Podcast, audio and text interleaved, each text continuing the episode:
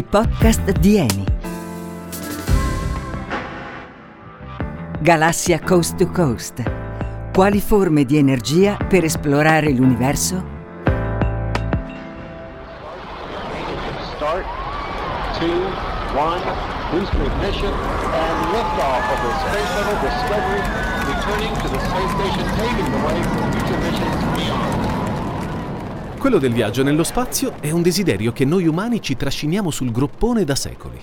Eh sì, superare i confini visibili, lanciare lo sguardo al di là del nostro naso, volare cullati dalle correnti gravitazionali. Verso l'infinito e oltre!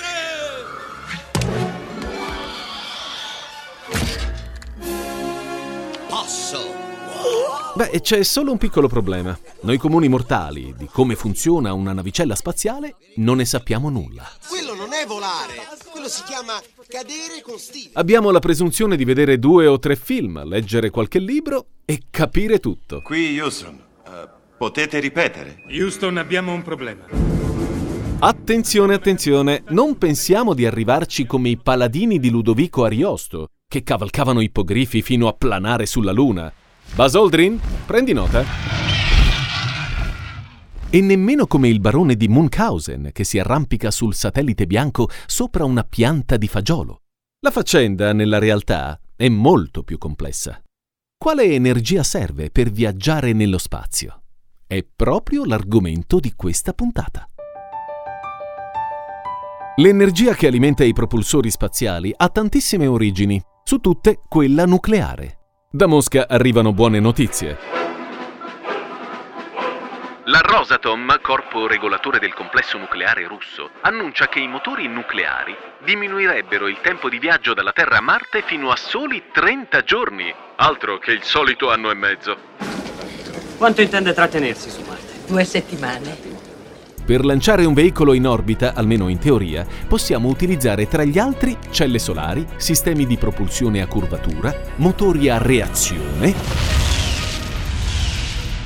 Sulla Terra però tutte queste soluzioni non hanno trovato realizzazione pratica e per questo le navicelle le accendiamo con razzi a base chimica. Le missioni spaziali più importanti negli anni si sono servite di motore a razzo a propellente liquido. Gli elementi principali di un propulsore a propellente liquido sono serbatoi pressurizzati per il contenimento dei propellenti liquidi, camera di combustione in cui avvengono le reazioni di ossido-riduzione, ugello di scarico, che razza di nome è? Che massimizza la velocità di fuoriuscita del gas. Insomma, senza razzi chimici nello spazio non ci va nessuno. Sì, lo so, sarebbe bello se potessimo fare come nei romanzi di fantascienza che abbiamo letto da bambini. Schizzare da un cannone e piombare direttamente sulla Luna. Veloce, comodo e più economico di un volo Milano-Catania durante le vacanze di Natale. Di questi viaggi avventurosi raccontava lo scrittore Jules Verne nelle sue storie senza tempo. E se non vi piace leggere o studiare per diventare astronauta, sappiate che la Virgin Galactic, di proprietà del magnate Richard Branson, sta lavorando per voi.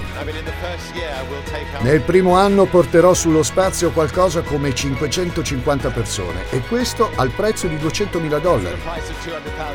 200.000 dollari? Beh, se lavori per almeno due vite puoi pure pensarci a fare una capatina nello spazio. Un giorno, magari, migliaia di persone che vorrebbero diventare astronauti potranno arrivare nello spazio e meravigliarsi alla vista della Terra da lontano. Nel 2012 il nostro produttore discografico, imprenditore di palestre, editore radiofonico e proprietario di linee aeree sembrava entusiasta.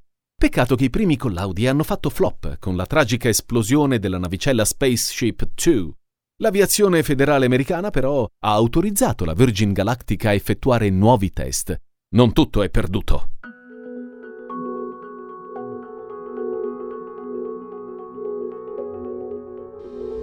A chi non può permettersi questi tour operator particolari, beh, resta la fantasia o il cinema, che spesso sono la stessa cosa. Chi lavora al lancio delle navicelle però sa che la realtà è ben diversa da quella idealizzata da noi banali sognatori. Nei laboratori e negli studi delle agenzie spaziali come la NASA, la Roscomos o la ESA si lavora allo strevo, altro che viaggio dell'immaginazione. Tutte hanno bisogno dei razzi chimici che lanciano le navicelle. Questi razzi però non è che siano modernissimi, utilizzano le stesse tecnologie che 50 anni fa aveva progettato un pioniere della tecnica aerospaziale, Werner von Braun, che per anni ha lavorato con la NASA.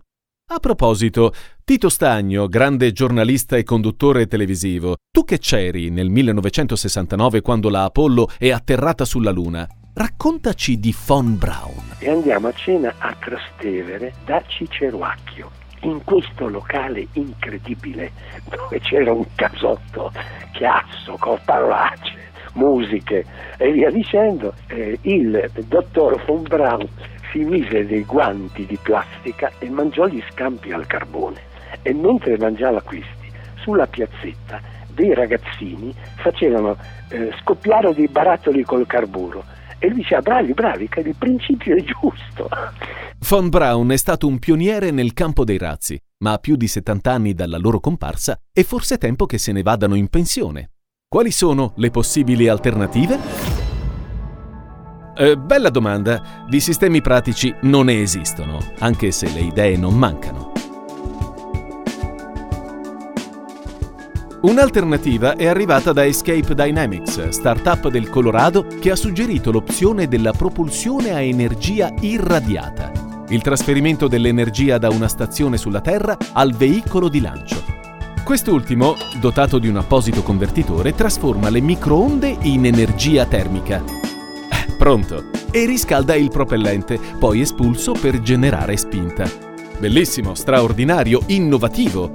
Peccato che la Escape Dynamics ha cessato le sue attività a fine 2015 a causa di finanziamenti insufficienti. E poi ci sarebbe anche un'altra soluzione, suggerita questa volta da un'azienda canadese, la TOT Technology, quella degli ascensori spaziali. Gli astronauti salgono a di 20 km con un ascensore elettrico. Da lì aerei spaziali sfrecciano in orbita ritornando alla sommità della torre per rifornirsi e rimettersi in volo. Ah, risparmiando il 30% in meno del carburante utilizzato dai razzi convenzionali. Che poi uno si chiede, ma questi ascensori si bloccheranno come quelli terrestri? Gesù, cosa Momento, succede? Okay, okay, vabbè, Perché vabbè, ci fermiamo? Perché ci fermiamo? Rilassati. Non dirmi rilassati, sono un claustrofobico di fama mondiale. Quella degli ascensori spaziali è un'idea su cui gli scienziati si interrogano dalla fine dell'Ottocento. Al grande pubblico l'ha presentata lo scrittore Arthur C. Clarke nel suo romanzo del 79, Le fontane del paradiso. Sulla cima di una montagna, un gruppo di ingegneri in rotta con il governo costruisce un ascensore spaziale diretto su Marte. Negli anni successivi alla pubblicazione, lo Space Elevator era citato di frequente negli studi di diversi scienziati. Ma io sono felice che molte persone lo stiano prendendo sul serio e penso che potrebbe essere una via per lo spazio. Per il vecchio Arthur l'ascensore avrebbe fatto da buona apripista al turismo spaziale e lui, Sornione, ci scherzava pure sopra. L'ho detto per anni che un giorno viaggiare per lo spazio sarebbe stato economico. Costeranno molto di più il catering e le proiezioni dei film. Restando nel campo di alternative ai razzi chimici, troviamo quella di un aereo spaziale che utilizza il metodo SABRE, acronimo di Synergetic Air Breathing Rocket Engine, sviluppata dall'azienda Reaction Engines. Scopriamo di cosa si tratta con uno dei suoi founding director, l'ingegnere Richard Varney. L'idea dietro Sabre è quella di integrare le tecnologie dei jet con quelle dei razzi. Uno allora pensa, va bene, e cominciamo domani? E poi scopre che per il primo volo di collaudo dobbiamo aspettare dieci anni. Tanti studi, mille teorie, quanti scienziati. Per adesso comunque tocca accontentarsi dei razzi chimici. Saranno pure antichi, però anche loro, dopo il rientro a terra del Falcon 9 prodotto dalla compagnia SpaceX, si trovano davanti a un cambiamento epocale, quello del loro riutilizzo.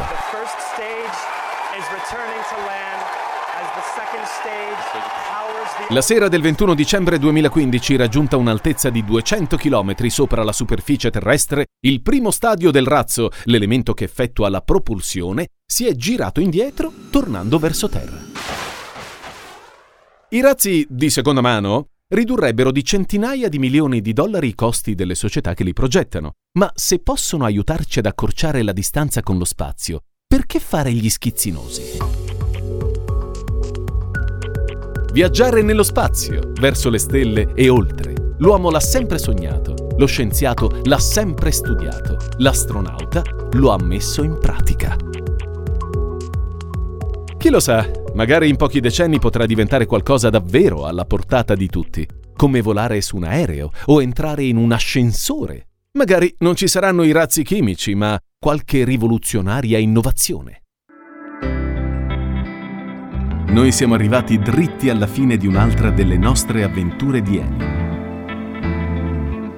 Continuate ad ascoltare i nostri podcast, sempre sulle rotte dell'energia.